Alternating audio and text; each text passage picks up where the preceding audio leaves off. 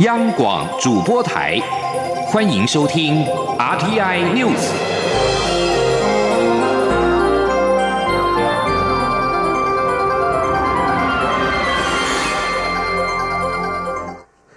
各位好，我是主播王玉伟，欢迎收听这节央广主播台提供给您的 RTI News。今天是二零一九年五月二十九号，新闻首先带您关注国家的竞争力。瑞士洛桑管理学院 （IMD） 在二十八号公布二零一九世界竞争力报告，美国跌出全球第一，由新加坡取代；香港排名第二，台湾排名全球第十六，较去年上升一名；亚太竞争力位居第四。在其他亚太国家方面，中国全球第十四位，位居亚太第三；而台湾以第十六名在亚太位居第四，领先澳洲、纽西兰、马来西亚、泰国、韩国及日本。台湾在排名上升的项目方面，企业效能从全球第二十名上升至第十四名，分项指标包括了经营管理跃升为全球第四。基础建设上升三名至第十九名，表现进步的分项指标为科学基础建设全球第八，科学卫生与环境排名也提升。而至于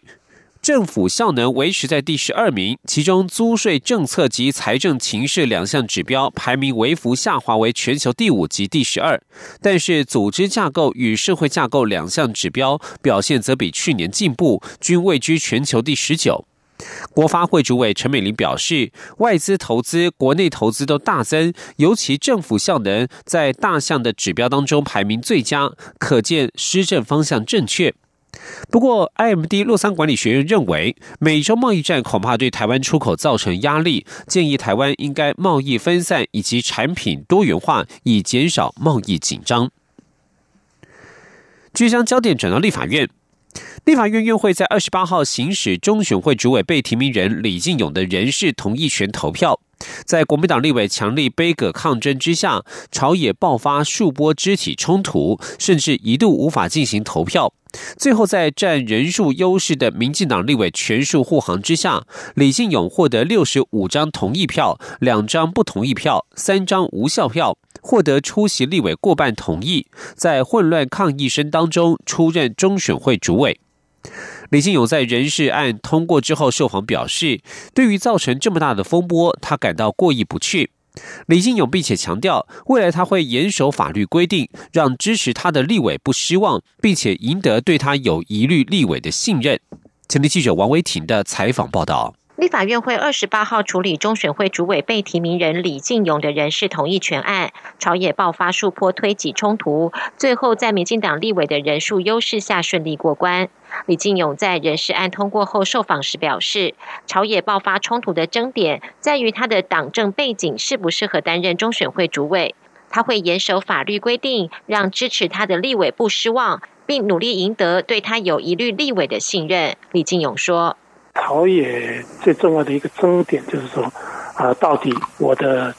这个党政的背景适不适合来担任中选会这么一个独立机关的主任委员？那我只能够这样子讲了，就是说，我会严守法律的规定，全力以赴，我要让支持我的委员他们不会失望啊！我要让对我有疑虑的委员。能够赢得他们的信任。另外，中选会委员张淑忠因为无法接受政党色彩鲜明的李进勇担任中选会主委，请辞中选会委员职务。对此，李进勇表示，中选会和各地选务机关面临空前考验，接下来必须团结合作，让大选公投选务顺利进行，避免重演去年的情况。他也衷心期盼张淑忠能够留下来一起努力。李进勇也在脸书发文，感谢行政院长苏贞昌的信赖，赋予他重责大任，并感谢行政院秘书长李梦燕全程陪伴。李进勇也对主持议事的立法院长苏家全、副院长蔡其昌和参与的立委表达由衷敬意，同时向中选会和全国选务机关人员喊话，让我们卷起袖子，为办好选务而努力。中央广播电台记者王威婷采访报道。立法院会通过中选会主委被提名人李信勇的人事同意选案。行政院发言人古拉斯尤达卡在二十八号表示，行政院对此表达感谢。不过，中选会委员张淑忠因为无法认同政党色彩鲜明的云林县前县长李信勇担任中选会主委而请辞。行政院长苏贞昌决定准辞。古拉斯重申，提名李进勇担任中选会主委原本就没有违法，其学经历皆适任。若立法院同意其人事案，行政院也期许李进勇未来能够执行选务时可以专业、超然、中立，为民服务。有八名台籍诈欺嫌犯在去年年初遭到捷克警方逮捕，他们涉嫌利用网络电话向中国人进行诈骗，金额高达一百万欧元，约合新台币三千五百万元。捷克高等法院日前裁定，将其中四名嫌犯遣送到中国。驻捷克代表处对此已经向捷克政府展开交涉。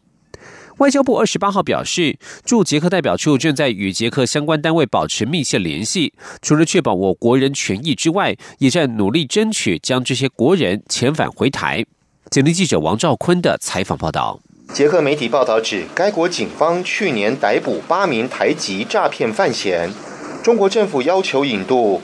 布拉格高等法院日前决定采信中方公平审判和不判死刑保证。裁定将其中四名犯嫌遣送至中国。外交部表示，我驻捷克代表处都有掌握情况，与过去发生过的案例一样，政府都会全力确保我国人权益。外交部发言人李宪章说：“那也都跟捷克相关单位在密切联系啊，确认，希望我们能够争取这些国人回到台湾来啊。”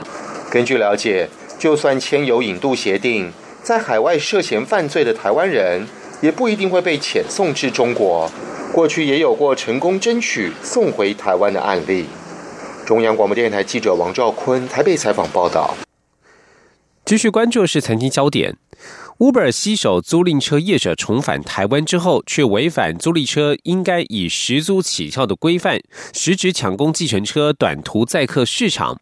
交通部特别修订了《汽车运输业管理规则》一百零三之一条文，严令 Uber 必须符合法规，否则将开罚。相关条文已经预告期满，即将上路。交通部在二十八号特别重申执法立场不变，同时正告 Uber 必须符合中华民国的法规。请您央广记者吴丽君的采访报道。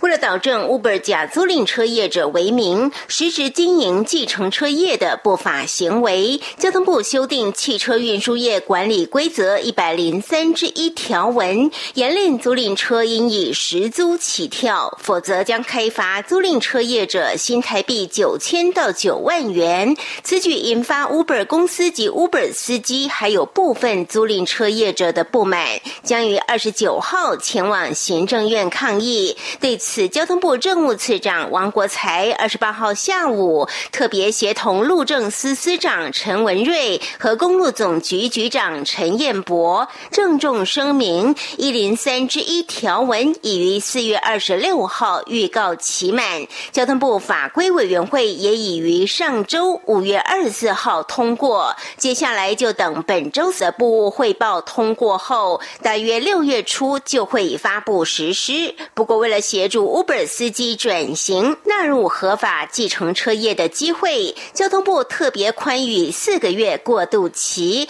提供三十七场次计程车驾驶考照的机会，并呼吁 Uber 公司只要拿出新台币五百万元资本额，并为乘客提供一百五十万元的保险，即可转型为 Uber 计程车队在台合法营运，否则交通部执法的。立场绝不会改变，王国才说。另外就是对于 Uber 公司的呼吁啊，不要再有任何期待啊，我们会改变我们的立场。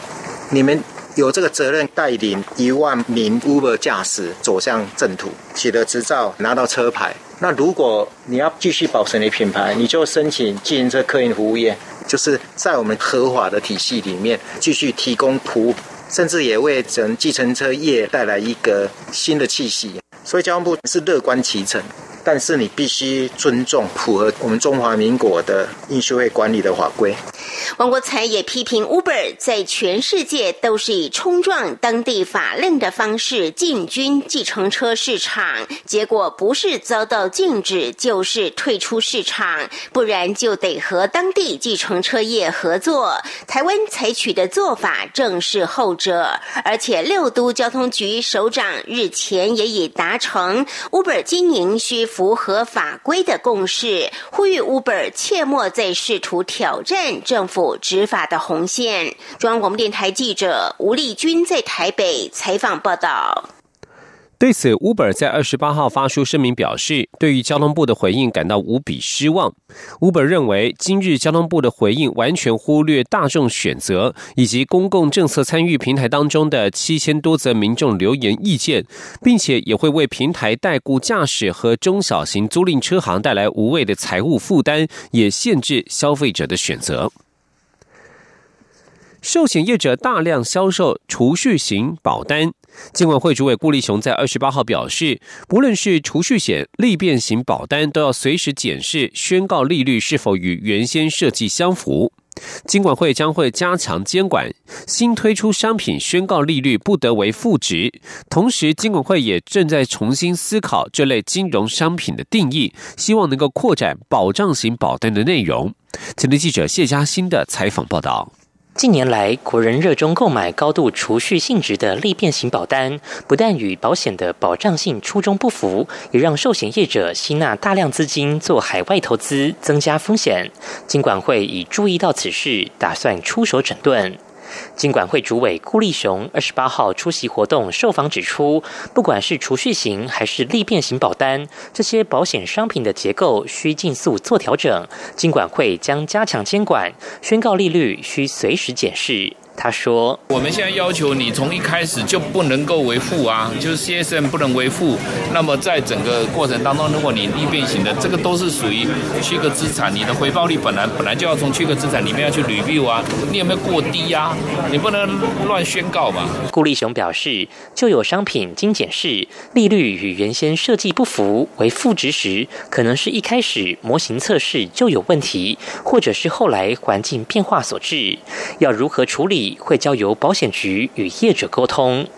顾立雄也提到，目前正重新检视保障型商品的定义，并与业者沟通，希望让保障型保单的定义范围能够扩大，与非保障型商品做显著切割。中央广播电台记者谢嘉欣采访报道。至于关注是台湾人才的培育。科技部在二十八号宣布启动人文及社会科学研究海外人才培育计划，补助两类型研究新写，让他们专注于学术性专书或是论文的撰写，进而在国外大学或学研机构取得一席之地，强化台湾在国际学研界的地位。今天记者杨文军的采访报道。科技部指出，台湾在人文社会领域的海外留学人数渐减，教研人才也出现断层。以我国近十五年在美国留学及取得博士学位的人数观察，留学人数下滑百分之二十，毕业人数更下滑六成。这不只是学界的隐忧，也可能让台湾在学术领域的地位越来越薄弱。为了改善现状，科技部启动人文及社会科学研究海外人才培育计划，针对两个类型：一是在欧美地区就读且正迈向学业最后一里路的博士候选人；二是取得博士学位不到十年、现为欧美地区学研机构的专任教师或研究人员，分别补助新台币九十万元及六十万元，为期一年，协助他们专注于学术专书与论文写作。科技部次长徐有进指出，目前主要是补助欧美国家，未来若评估效果不错，会再扩大至全球。他说：“初期呢，呃，这个计划是针对这资源比较缺乏的这些研究人员，好的，看或是以候选人以及这个刚进入这个学校教书的。那我们也针对说，也以欧美这边的学员为主。”啊，那这样将来啊，事实应该会再呃扩大。国家实验研究院科技政策研究与资讯中心主任庄玉泽指出，理工科系在做研究时就能赚钱，但人文科系就必须要一边工作一边读书。期盼这些研究经费能让台湾学者无后顾之忧。这项计划并未要求这些学术人员未来必须回到台湾，而是希望将人才储值在海外，借此强化及巩固我国人文社会科学领域在国际学研界的地位。中央广播电台记者杨文君台北采访报道。是阳光，像台湾之光穿透世界之窗；是阳光，像神鹰翅膀环绕地球飞翔。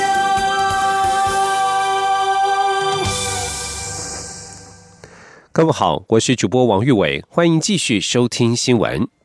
关注政坛焦点，民进党将在今天的中执会再度讨论总统初选的时程及民调方法。在中执会召开前夕，蔡英文总统初选阵营发言人阮昭雄二十八号下午证实，蔡英文总统与行政院前院长赖清德已经会过面。阮昭雄表示，不清楚双方在二十八号会谈的细节内容，但是总统的想法一直都是希望能够团结胜选。而赖清德行动办公室发言人李退之也证实，蔡赖两人在二十八下二十八号下午确实有见面，但目前还不清楚两人的谈话内容。不过赖清德也希望民进党的党内初选能够有圆满的进展。据了解，民进党内五人协调小组都没有参与这一场会面。民进党主席卓荣泰接受媒体访问时说，他这几天已经分别与蔡赖两人见面，目前都在寻求最大共识。他心里没有任何预设的打算，但是今天的中执会一定要有一个方法出来，而且是一个大家认为可以接受的方法。蔡英文初选阵营发言人阮昭雄二十八号呼吁支持者。今天的中执会不动员、不前往、不干扰中执会的进行，让中执会能够顺利举行。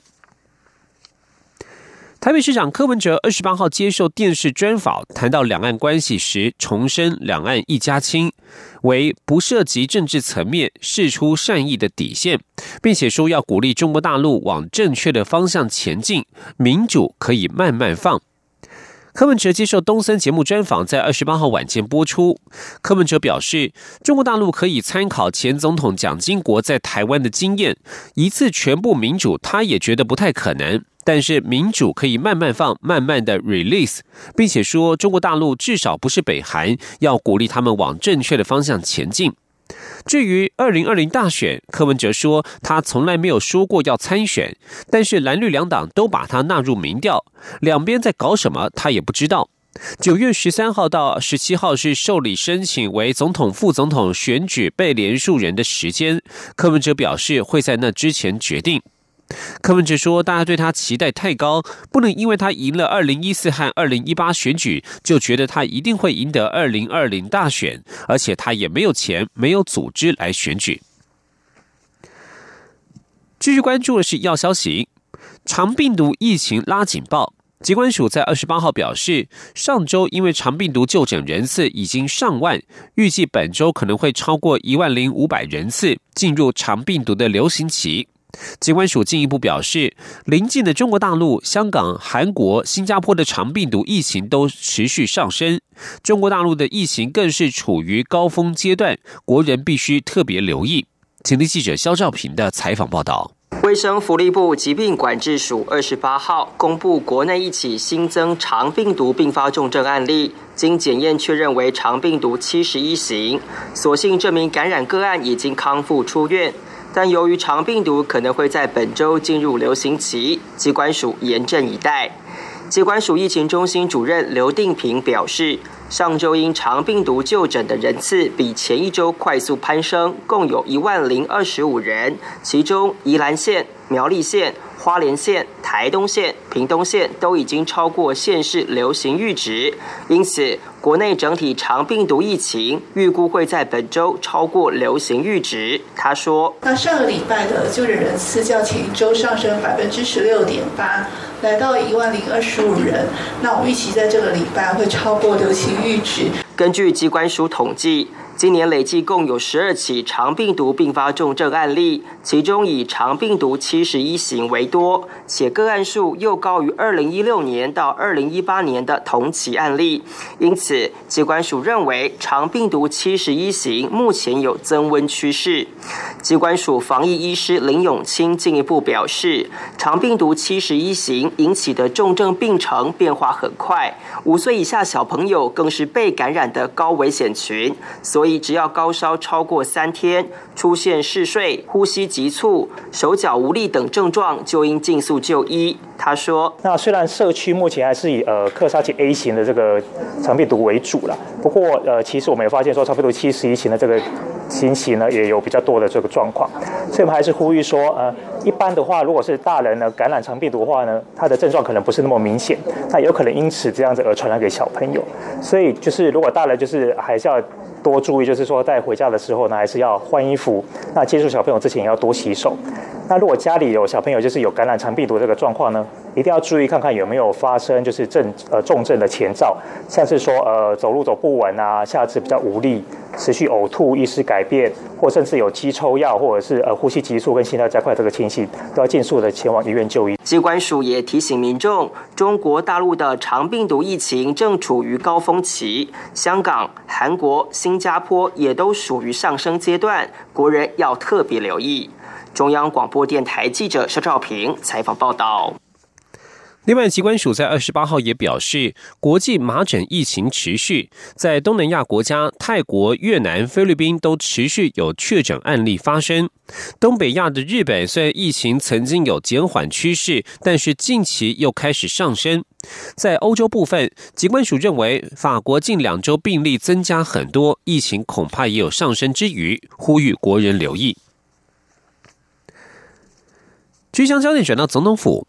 适逢总统府建筑落成百年纪念，中华文化总会、总统府观光局举办来去总统府住一晚的活动。这是全球第一个将总统府开放给国外旅客入住的创新做法。整体规划还会另外结合温泉、美食等观光行程，让国际友人感受台湾的热情与活力，成为台湾的友善宣传大使。前天记者杨仁祥、王兆坤的采访报道。在来去总统府住一晚前导影片中，蔡英文总统亲自入境，以台湾总统身份向国际友人招手，邀请世界各地旅客来感受台湾独有的友善，透过观光一起为台湾打响国际知名度。主办单位邀请旅游作家谢新璇担任活动宣传大使，他表示，台湾是自己每趟旅行的出发点，因此很希望世界各地旅客感受台湾的温度与人情味。这个活动我觉得非常特别的地方是，我们有可能是全世界第一个国家开放总统府，让背包客或是旅客申请入住的的一个国家。我觉得这是非常非常特别的，而且是非常珍贵难得的体验。因为太珍贵，谢新玄笑说，超期待自己成为第一位入住总统府的旅客。不过，主办单位表示，来去总统府住一晚的对象是国际旅客，会被妥筛选机制与相关安全规范。而且住宿地点不会在总统府主体建筑，而是选择府区内的某个次级建筑。至于各项具体细节，主办单位最慢会在八月对外公布。中央广播电台记者杨仁祥、王兆坤在台北采访报道。译文消息。由软剧团与日本导演刘山而祥共同制作，改编自台湾作家王珍和同名小说的台语歌舞剧《嫁妆印牛车》，今年首首度走出嘉义，反攻中北部都会区，将在八月底到九月初于台中国家歌剧院以及台北水源剧场演出十四场，要让更多人看到这一出台日混血台语歌舞剧的魅力。请听高广记者江昭伦的采访报道。王真和的小说《嫁妆一牛车》内容诉说战后台湾许多贫穷人家为了生存不得不出卖尊严的生活处境，经由软剧团与日本导演柳山而祥、编剧林梦环改编后搬上舞台演出，更显得生猛有力。《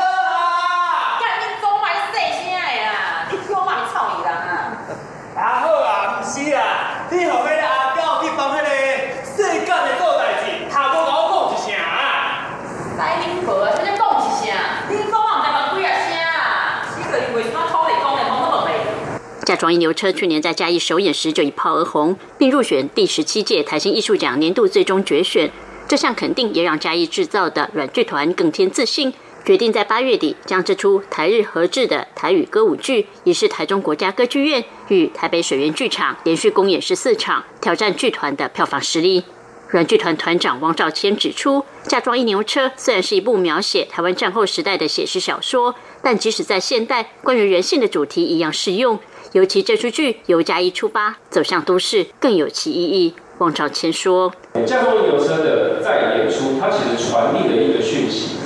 我们想告诉大家，过去我们很习惯人们从乡村往都市移动，好，从都市看天下。但透过驾中牛车，可以再举一下这个作品，我们想要